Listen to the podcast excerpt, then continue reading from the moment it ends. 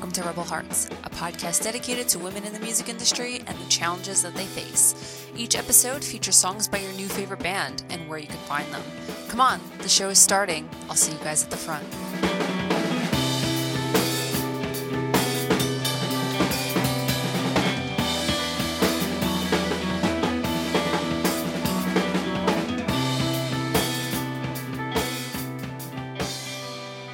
Guys, and welcome back to Rebel Hearts. This is finally episode 42. It's taken me a while to do another episode because, if we're being honest here, which we always try to be, every time I went to sit down and write an episode, I got into a really big panic because I wasn't in a great headspace to put myself out there again since the last episode. Putting yourself out there for the internet to do whatever they want with you is a terrifying reality. I never get over doing this podcast. But despite all of that, I love putting out episodes and listening to you guys respond to things. So, if you're still listening, thank you. And I just, from the bottom of my heart, I really appreciate everything that you guys always do and say and just everything all around because it is really hard putting yourself out on the internet, doing anything, podcasting, music, writing. Anytime you do that for the masses, it's just always a really scary thing because you don't know how people are going to react. You don't know if people are going to love it, hate it, say stuff about you, or really anything. So, just with anything, I hope that you guys um, understand that I still love doing this and I will continue to do it. But sometimes it's just, you know, I want to give you 100%. And if I'm not giving 100%, then it's not worth it. So without further ado, let's get it started again. Now, since I've been on what I'm calling a break, even though it hasn't really been that long, a lot of shit has really happened. And I feel like I've only been really gone for like a month, month and a half. But just so much has happened a lot of really good music has dropped, so that's awesome. This episode will be kind of a compilation of important articles and events that I wanted to come back with. A lot of it I tried to piece together, but if things just don't make sense, I'm sorry in advance. I did my best, but there's a lot of things that I just needed to say because I felt that they were important. So, the first being Nicki Minaj.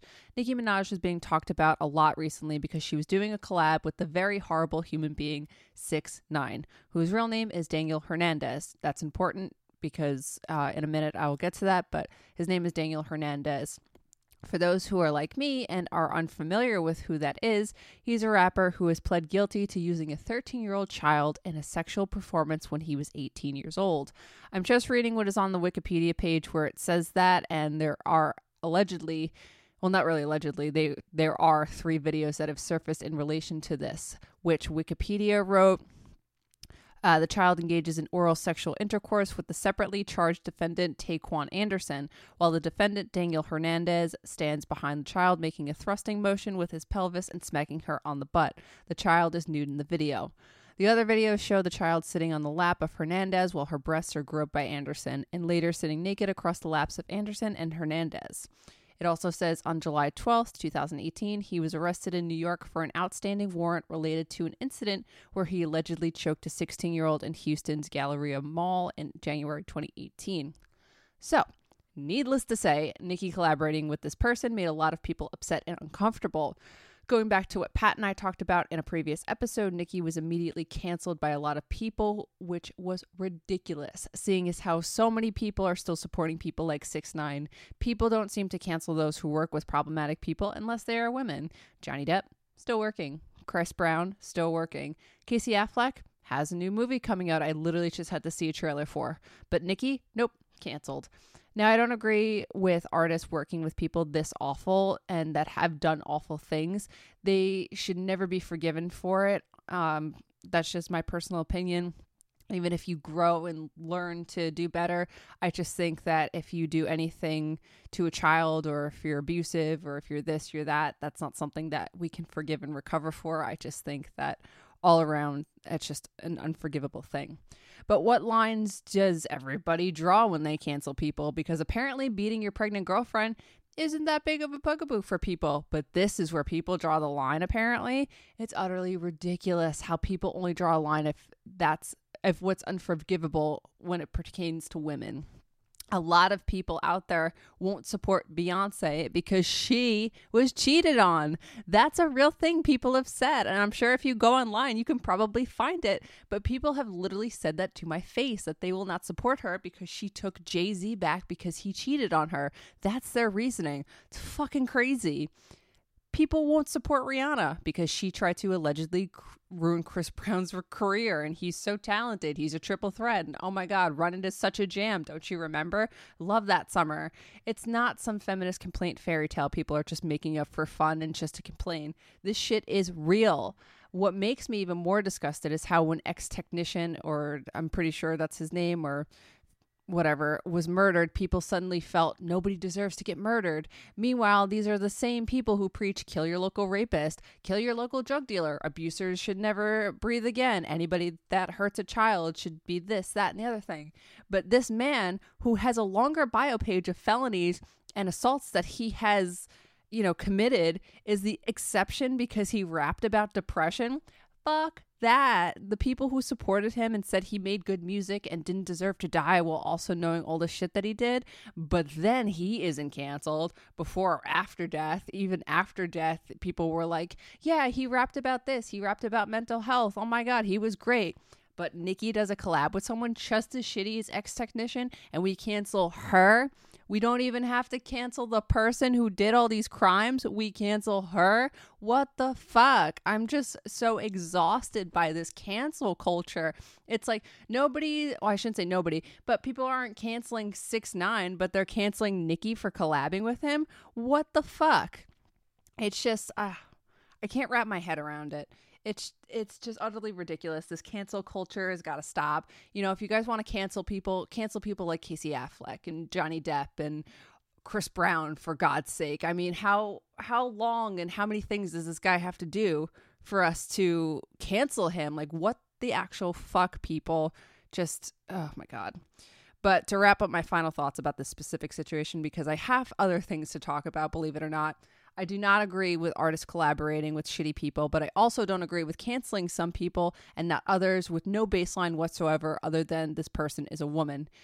Nicki also pushed back her album and is now being released in August of this year. And that's all I really have to say about Nicki Minaj on this episode. It's just mind boggling to me. So, I mentioned earlier in this episode a lot of new music dropped, and also just music I have recently become a huge fan of has just come into my life since the last time I did a lot the the last episode. For this episode specifically, you guys are going to get a few songs. You're not going to just get two. It's mostly because the artists I wanted to play have already been played a couple times on the podcast, but I just I I can't not play them just because they've been played a couple times. It's just not happening. I I do what I want. so, first up, I have a familiar sound because she's been played here before. Like I said, she's my friend from the Great White North, Taylor Janzen, who has a new EP dropping this month called Interpersonal, and she has blessed us with two songs from it. It was hard to decide what to pick between the two, but I decided to go with The Waiting Room because it gave me chills and such large emotions. The song is obviously about mental health, which is a theme throughout her music. She's the sad song queen that we have all dubbed her. She's amazing. She talks about mental health. She just talks about things that are related to her personal life. I just I just love that. She's just such a great person, great musician, and just super talented. I personally have never been to a, therapist before. I've never been to therapy, but in the song when she says, "Because the only person who listens is the person that I pay," for some strange reason, I really felt that in the deepest part of my soul, and I just, regardless if you relate to something or not, it's just a really great. It's just really great lyric. It's a really great song. And it's just overall really powerful. And as such a young musician, she's exploring so many difficult things that people twice her age are even afraid to say. So I hope you guys like this. I hope you guys like being sad because you're about to be hit right in the feelings. Here is The Waiting Room.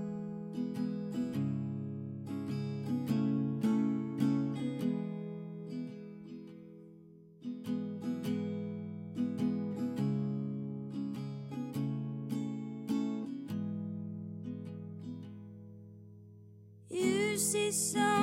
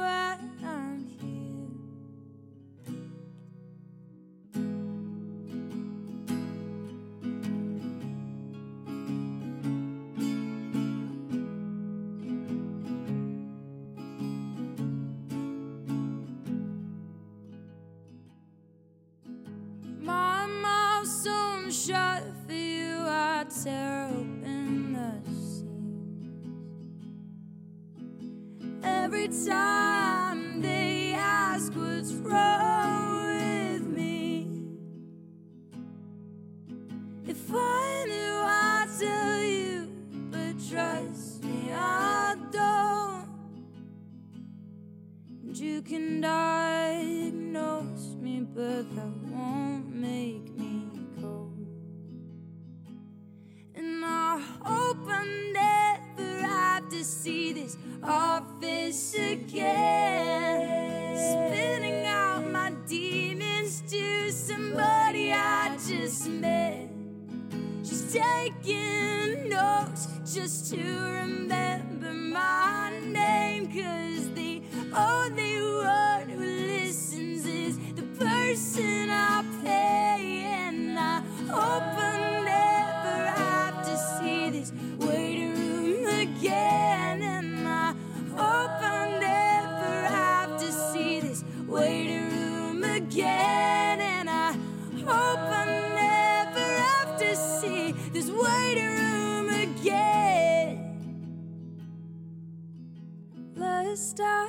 forget what it's done to my head.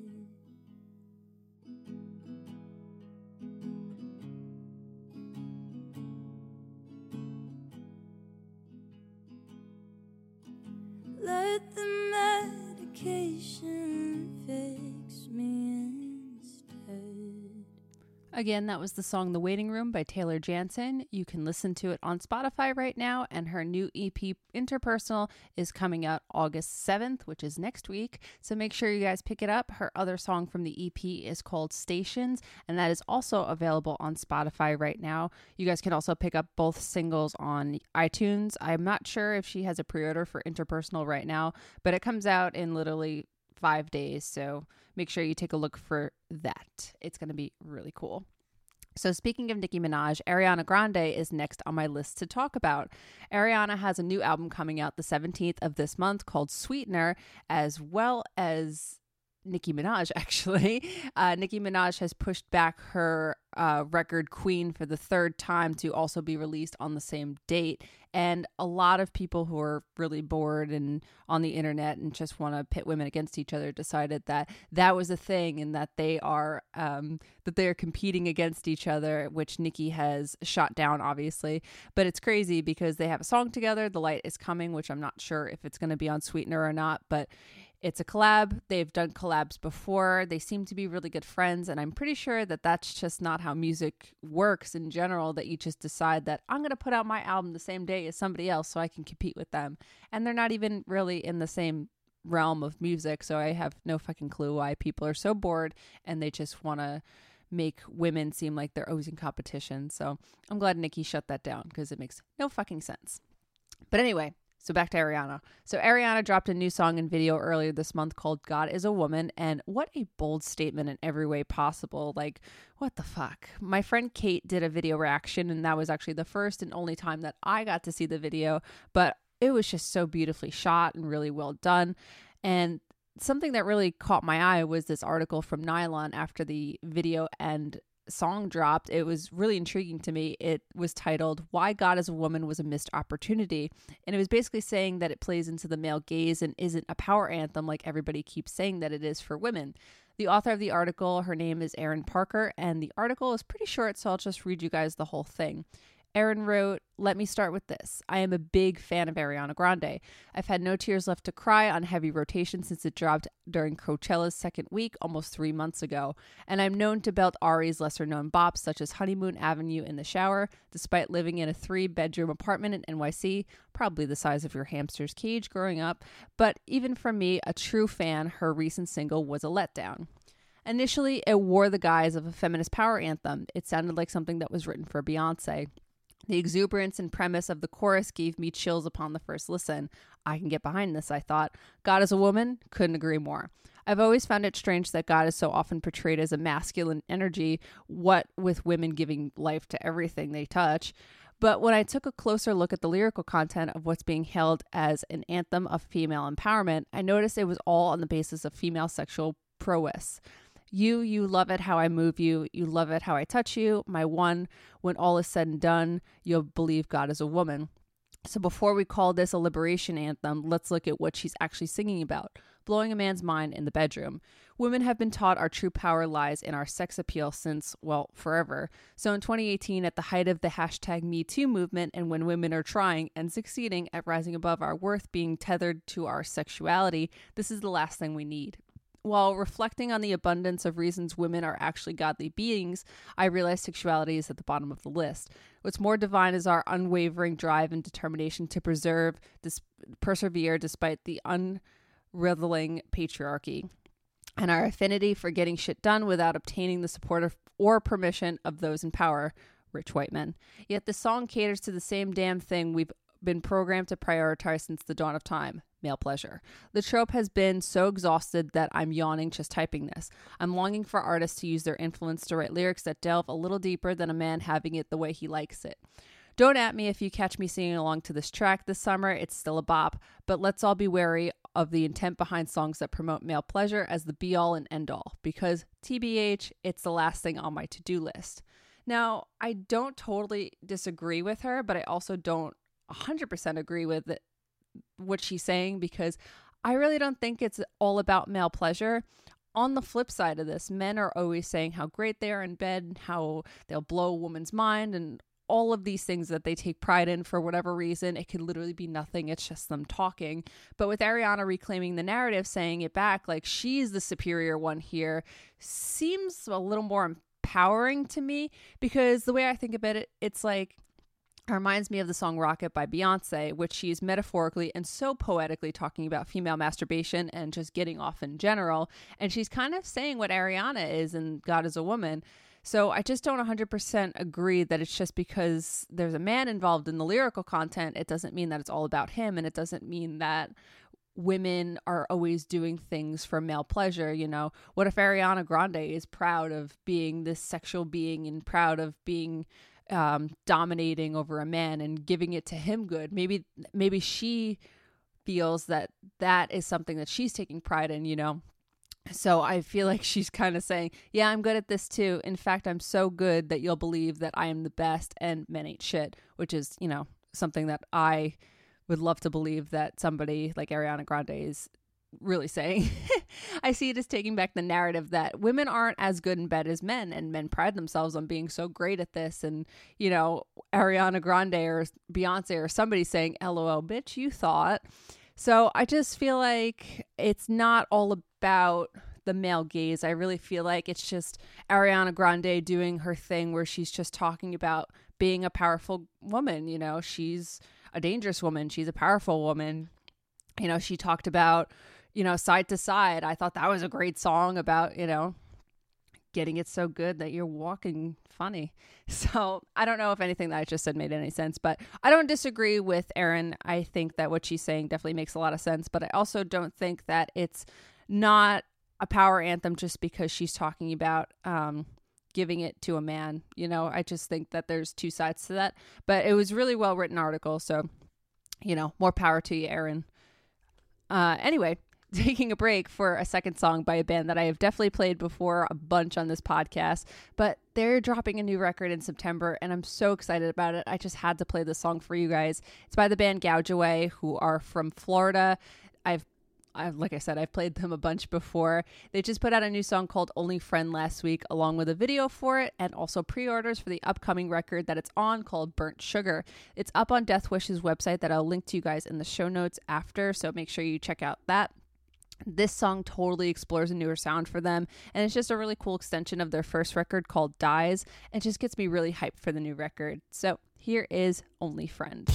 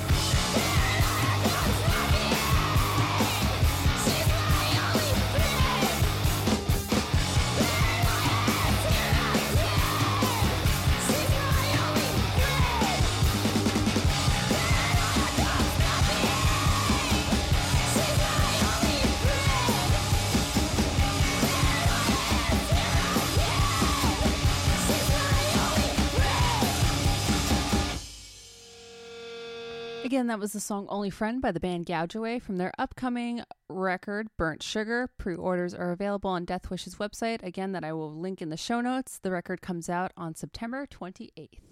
Now, in the midst of other situations, another big one that has happened is the overdose of Demi Lovato. A few weeks ago, it was reported originally that Demi had overdosed on heroin, which later was reported that there was no actual proof or anybody saying anything that she actually overdosed on. It was just speculation that it was heroin. Demi had recently put out a song and lyric video talking about her relapse after seven years of being clean in the song sober, where she confesses she is no longer sober. People were speculating that she wasn't sober anymore because of a couple of things. One radio station that I listened to talked about how she forgot the lyrics to the song at the show right before she had gone into the hospital, which I personally don't really think has much correlation. I mean, I'm not sure how many times she's played the song live. It's obviously an emotional song. Um, a lot of lyrics get um, muddied up, and a lot of bands and artists forget lyrics to their own songs all the time. It's not something that just happens, you know, because you're drinking or on drugs or something. It just literally happens. So I don't really think that there's much correlation. I think people just like to speculate and just kind of pour salt in the wound of people that are hurting. So I just I don't think that has any correlation whatsoever, but I had to bring that up because I thought that was really weird. But what the crazy thing is to me is throughout this was the support and the backlash. Now, I don't mean that I was surprised that there was support. I just mean that it's just people are so quick to write off addiction and they have such a phobia and hatred for addicts that unless it's their favorite celebrity that is uh, they just don't really care they always think that heroin is bad and people that do it are bad and they should feel bad and it's just you guys remember the death of Amy Winehouse and she was considered a crackhead and how she was a druggie and just all of these really shitty things that people were saying about her. Meanwhile, the same people who called Amy Winehouse a crackhead are just crying about Demi Lovato, which don't get me wrong, we should be upset about. She is one of us. She is a music lover. She is uh, a talented musician. She's always been transparent about things. She's a young girl. She's just trying to live her life.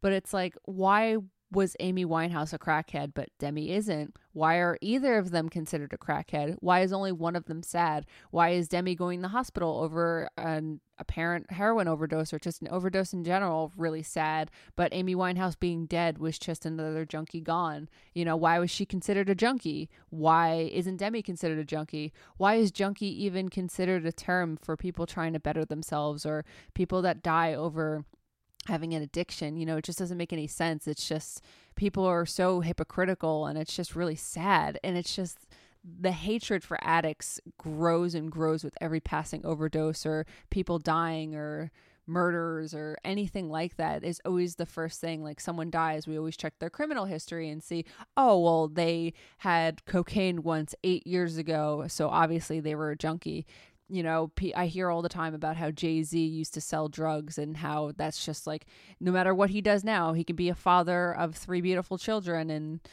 he's just always going to be a junkie. It's like, no, he cheated on his wife. Why don't we talk about that? Who cares that he, you know, who cares about the drugs? But um it's just it, it makes me really sad. It it's kind of like when somebody commits suicide and we see the suicide hotline being thrown out for a second by people that probably bullied you in high school and never cared about suicide or anything like that but all of a sudden they just they seem to care when a celebrity dies and then 20 minutes later it's just old news. We're just so submerged in these cultures that aren't helping anyone or they're not doing anything you know? Tweeting at the suicide hotline every time someone kills themselves is not going to do anything unless you're proactively doing more than just doing that every time somebody kills himself. I'm sorry. But um it's just it's really sad because Demi has always been open about her recovery and her addictions in the past. And she like I said she's my age you know? It's just I felt like I kind of grew up with her in a sense you know with the Disney Channel days and Camp Rock and the early stages of her career. And she loves the same music that a lot of us do. And she's always just been really honest and it just really bothers me that people just sit there and love the sound of their own keyboard clicking away while telling a girl with an eating disorder since she was a child things like damn is Demi is thick now or when did she get so fat? or them thighs though or you know anything that anybody says on the internet nowadays about the female body.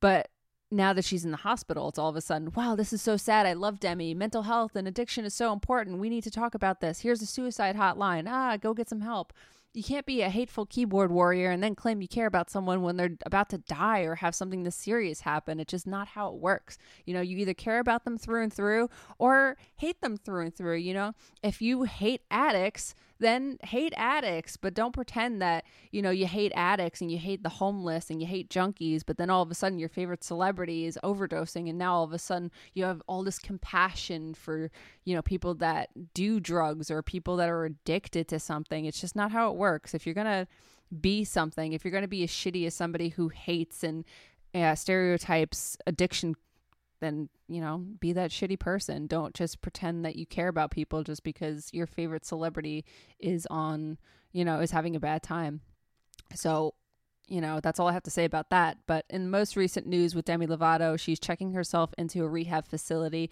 and she's still trying to recover from the overdose. She's been having a really rough time it's been reported.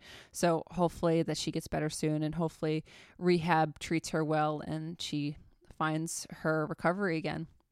So with that being said, I also want to talk about something else. Uh, it's the end of the summer, so that means that Warp Tour is ending. It's the final Warp Tour, thank God. And I saw this article on Twitter that kind of related to that theme because, you know, Warped is a breeding ground for apologists and misconduct that nobody seems to ever want to address, but guess that's fine. Uh, Clementine Creevy of the band Cherry Glazerr have rec- has recently written an open letter on Facebook about sexual misconduct on tour. She wrote, the amount of sexism that my band and sound engineer slash tour manager face on the road is simply unreal sometimes. It's outrageous. We walk into a venue and people look the other way. They treat us with open hostility. They ignore us, call us names. The amount of times, the amount of names our front of the house has been called besides her own name or at least your front of the house is unbelievable. Miss, Missy, the lady, sweetie. It's simply disgusting.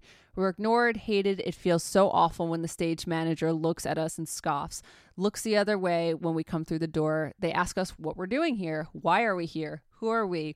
We're the band that you hired. Then you accuse us of being difficult just for existing, it seems. I walk into a venue with an open mind and an open heart. I do not assume that people will be disrespectful to us. Why would they be? What's the point of that? I assume that people hired to do their job are capable of just doing their job, greeting the band and taking them to the green room, loading in the gear, giving them a 10 minute warning before stage time. These are things that people at venues should know how to do. Haha, we would know. We're a professional band. This isn't our first rodeo. Instead, they stand there with their arms crossed and sneer at us. And when we ask them for their help, their job, they roll their eyes and laugh at us as if to say, Of course you need help, when in fact it's their job to help us. Any band, it makes me sick, fills me with a rage that I know can't be healthy for me. I feel bad for them living with such anger and stupidity. I don't blame men, of course. I blame the patriarchy, of which we are all victims, but goddamn, some of them really do make it hard not to. So clearly, based on that, nobody seems to be getting the hint that they are being trash. My only hope is for women in the music industry to continue to speak out against the misconduct, regardless if they get shut down or being told that they're lying or being dramatic.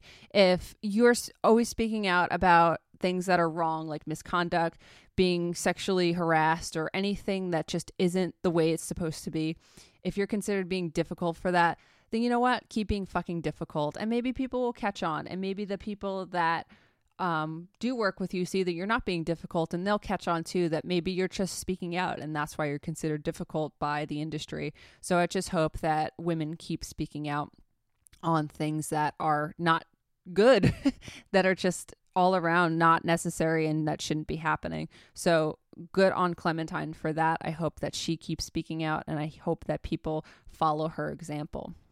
Now, on a lighter note, thank God, well, later-ish note, Panic at the Disco has embarked on their tour for Pray for the Wicked, which brought out Hayley Kiyoko and Arizona. Now, the Toronto show unfortunately prevented the two openers from performing because of um, border laws and they couldn't get their gear or something happened, but either way, they couldn't perform. But Kiyoko came out for Girls, Girls, Boys while waving around a pride flag alongside Brendon Urie, who had his own. Brendon has also come out as pansexual, which I don't remember if I mentioned in the last episode. I forgot how long ago he actually came out, but in case I didn't, Brendon Urie has come out as a pansexual person. Kiyoko was also on stage with Taylor Swift on her Reputation tour at the Boston date, where they performed the song Curious. A lot of people were really excited and happy about this, while others were saying Taylor is the peak of straight girl culture and how this isn't big news and how this is actually detrimental somehow. But as someone who doesn't actually think that Taylor Swift is a god or doesn't really follow her, I don't consider myself a Swiftie or anything. I just listen to her music. I think that she makes great music. But I was reading a lot of the Swifties' responses to these, and I was actually blown away by how much Taylor has done for the LGBTQ community that I didn't even realize or know. Taylor has been notorious for not getting involved in things like talking about politics, and she has been the subject of being called a white feminist because, on rare occasion where she does speak out against anything related to feminism or being a feminist or anything like that, it's never been inclusive in the past. Now, fans have pointed out that Taylor has actually dedicated the song Delicate to the LGBTQ community during Pride Month. Um, it's really hard to find Taylor Swift speeches on YouTube for whatever reason. Um, I tried recording this episode and got all the way done, and then all of a sudden it got um, wrecked, the file, because of this video. So hopefully I'm, I'm saving this in a, a, like a million different files because I'm not recording this again because it's just too much. But um, yeah, this is the Taylor Swift speech, and I'll be damned if it doesn't get uploaded on SoundCloud. That being vulnerable and being honest about how you feel and saying how you feel is really brave. Um, and uh, you guys, June is Pride Month.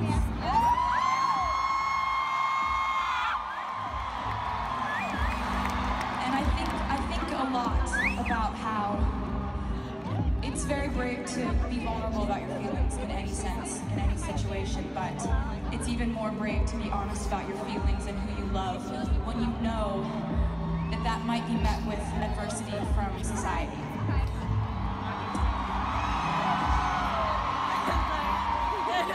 And so, this month and every month, I want to send out my love and respect to everybody who has been brave enough to be honest about how they feel, to live their lives as they are, as they feel they should be, as they identify.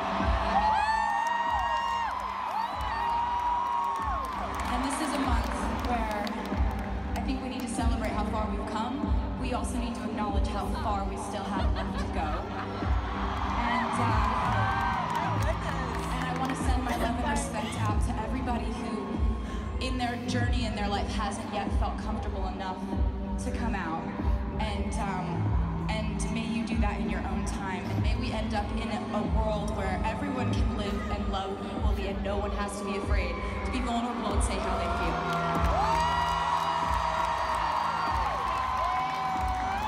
Because when it comes to feelings, and when it comes to love and searching for someone to spend your whole life with,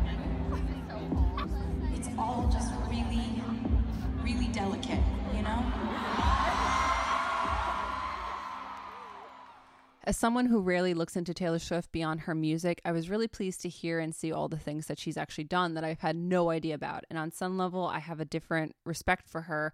And I I never not respected Taylor Swift. There's just a lot of things that she's done as an artist that I don't really agree with, but on some level, I just feel that she is a decent person. I just think that she makes a lot of marketing decisions that try to elevate her celebrity and all of that. And, you know, good for her, but I just don't personally want to buy into it. I don't want to personally support it. But Taylor Swift has never made a bad song, and she also isn't that bad of a person either. So good on you, Taylor Swift. I support it. So, anyway, speaking of Hayley Kiyoko, she talked to Vanity Fair about the experience with Taylor Swift. She said it felt really incredible to be acknowledged by an artist like her. I'm still in shock. I thought it was amazing that she even knows who I am, let alone to so, to have her support my music. Vanity Fair continued and mentioned how she also doesn't want to be known as a gay artist. She just wants to be known as being gay and being an artist. They said later, as Kiyoko and I chatted in her dressing room, I told her I was baffled that these kids could ask such open, vulnerable questions at all, much less of their favorite singer. Kiyoko nodded in agreement, but she but said such meet and greets usually turn into life advice talks that she may or may not feel prepared for. I'm like, um, you guys, I'm still figuring out life too. I don't have any of the answers to this, but I will do my best to answer.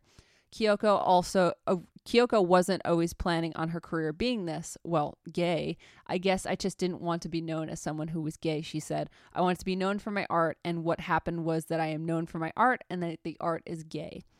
Now, speaking of the LGBTQ community and artists who don't want being gay to define their art, one of my favorite artists right now, Troye Sivan, has spoken out about how he doesn't want to be called a gay icon. He told Another Man magazine back in May, while people like Hayley Kiyoko and Brockhampton were starting to get finally a diverse group of different LGBTQ perspectives, that's why I politely don't want to take on that gay icon thing. I'm one voice of so many that are missing, and I'm just t- trying to tell my story. And right now, I'm having so much fun in my life. I feel confident. I'm just enjoying myself, and so that was really important to me to express. He continued, I don't represent everybody because I'm extraordinarily lucky. I come from a middle class white family in Australia and all of my dreams have come true by 22. I have the easy I had the easiest coming out in the world. I don't ever want to take that on really because there are plenty of other people who need to be heard first. Troye's album Bloom comes out on August 31st, and he is also a part of a new movie where he plays the role of Gary in the movie Boy Erased. That's coming out November 2nd in the US. I'm not sure when the uh, worldwide release is, but in the US, it's coming out November 2nd. It's a movie with a trailer that moved me to tears. Boy Erased was based on the memoir by Garrard Conley that is about the son of a Baptist pastor in a small American town he is outed by his he's outed to his parents as gay at the age of 19 jared who is the lead character in the movie is quickly pressured into attending a gay conversion therapy program or else be shunned by his family friends and the church. It is within the program that jared comes into conflict with its head therapist I am more than excited to see movies like this. I am more than excited to see movies like this being made in general. A lot of trailers at the movies lately have been either LGBTQ inclusive with the actors or the characters or you know just at all being inclusive in general and they're just mostly black casts and i recently saw the movie blind spotting which myself my boyfriend and my movie buddies that lived that live in north carolina now chad and david we all loved it was one of our favorite movies of the year. It centers around discrimination and stereotyping of a black man while also calling back to the shootings of people of color for doing things as little as moving their arms the wrong way. It's all a part of the black lives matter movement which I think is really great and incredible. There's also another movie coming out titled The Hate U Give, which centers around a young black boy who's stopped for a traffic violation and jokingly moves his hands while talking to the girl in the passenger seat, and the cop just shoots him dead. The movie is centered around the Black Lives Matter movement again, and you just know that Trumpers of the world are going to be already rolling their eyes. I can I can feel it every time I'm sitting in the movies by myself and a movie trailer like this comes along. I just feel the eyes just rolling in the back of their head and I just I love it because it just shows how ignorant and racist people are while also, you know, I'm excited for these movies to come out. I think they're super important. And I think that we should have movies like this. It's unfortunate that they're based on real stories, but you know, these stories have to be told. And I've noticed that there's a shift in movie trailers lately. They either center around black casts or things that are happening or recent events. The Hate U Give was based on a book. I believe it came out um, early last year. So I definitely think that things like this we have to talk about. And I just love that it's just in a declining toxic waste dump of a country. We have things coming out that are essentially forcing people to look at. You know, I'm seeing movies that, you know, everybody's seeing, and these trailers are coming up. It's like unavoidable. You can't go to the movies anymore without seeing a trailer with an all black cast. I mean, without seeing a movie. W- yeah, that's. I don't know what I just said, but yeah, that um it's just such there's so much diversity now it's just crazy that we still have people like scarlett johansson eating up all these trans roles and all of these cultural appropriation roles when there's people out there who are in these movie trailers that are obviously everything that Hollywood is looking for to cast. It's just showing that Hollywood is also not ready to be inclusive. And you know what? They're knocking down the door, so you better be ready. I saw a lot of these trailers in regular movies, but I also saw three of the really important ones when I went to go see Eighth Grade, which is my, in my opinion, the most important coming of age movie that I've seen this year or even in my fucking life, to be honest. Bo Burnham directed it, and it's just you guys really need to see it. It's definitely my experience as an eighth grade girl, and I grew up in the early 2000s. You know, I was in eighth grade in I I don't fucking know how long. I'm old and sad, but um, growing up in 2018, I can't even imagine what eighth grade is like in 2018. I I I couldn't even imagine what it was like when I was, you know, oh, in eighth grade. But it's really important that movies like this are being made because it just shows how tough it is, you know, being a young girl. And there's um there's a scene where it centers around the Me Too movement, and it's just such a harsh reality for a lot of people because you know, when I was growing up, there was a lot of instances like that where boys just took advantage of girls, you know, and girls just kind of let them because they wanted to be accepted or they wanted a boyfriend or anything, you know. I know that I fell victim to that when I was young because, you know, having a boyfriend was everything, you know, having boys like you and touch you and losing your virginity was everything when we were kids for whatever reason. And it's just really sad that nobody wants to be a kid anymore. Everybody just wants to grow up so fast because they see it as this fascinating thing. But, you know, as a sad adult, I don't know why I ever thought that that was something that I wanted.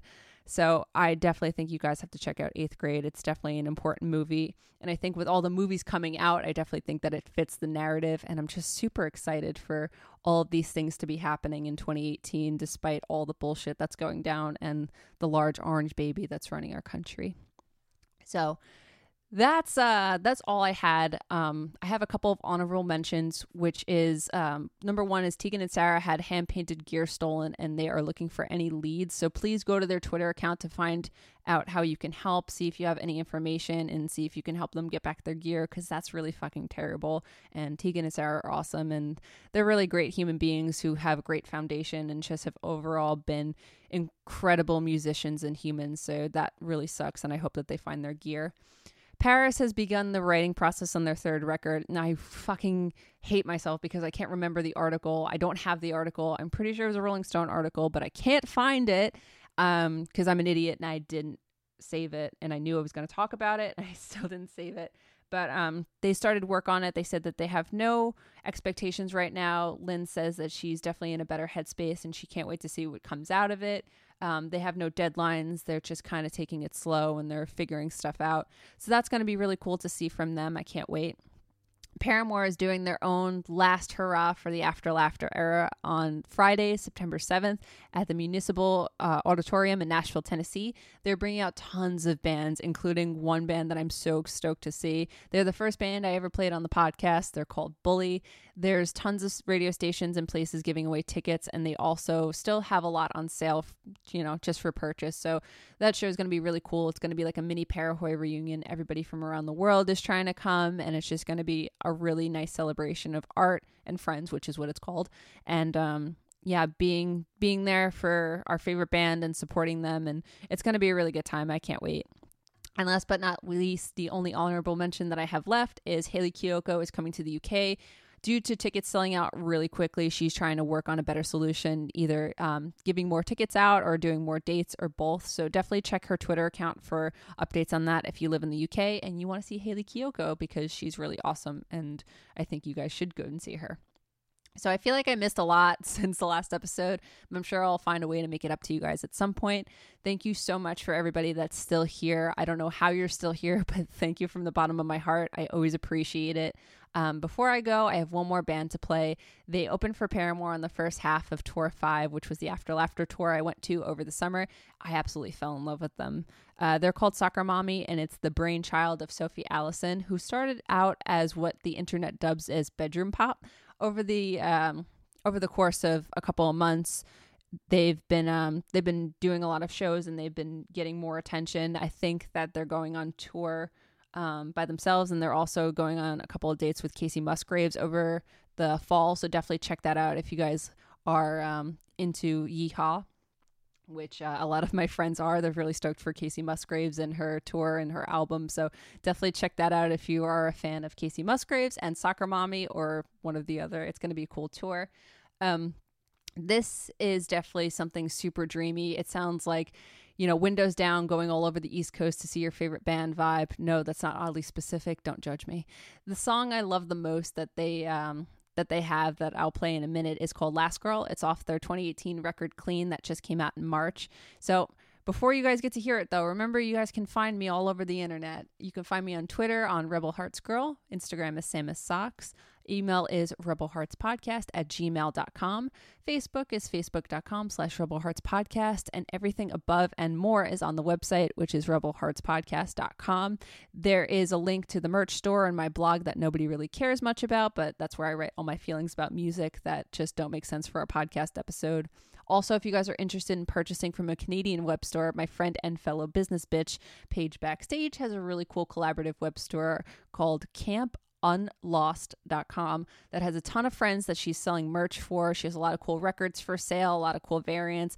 You guys have to check it out and pick it up if you can.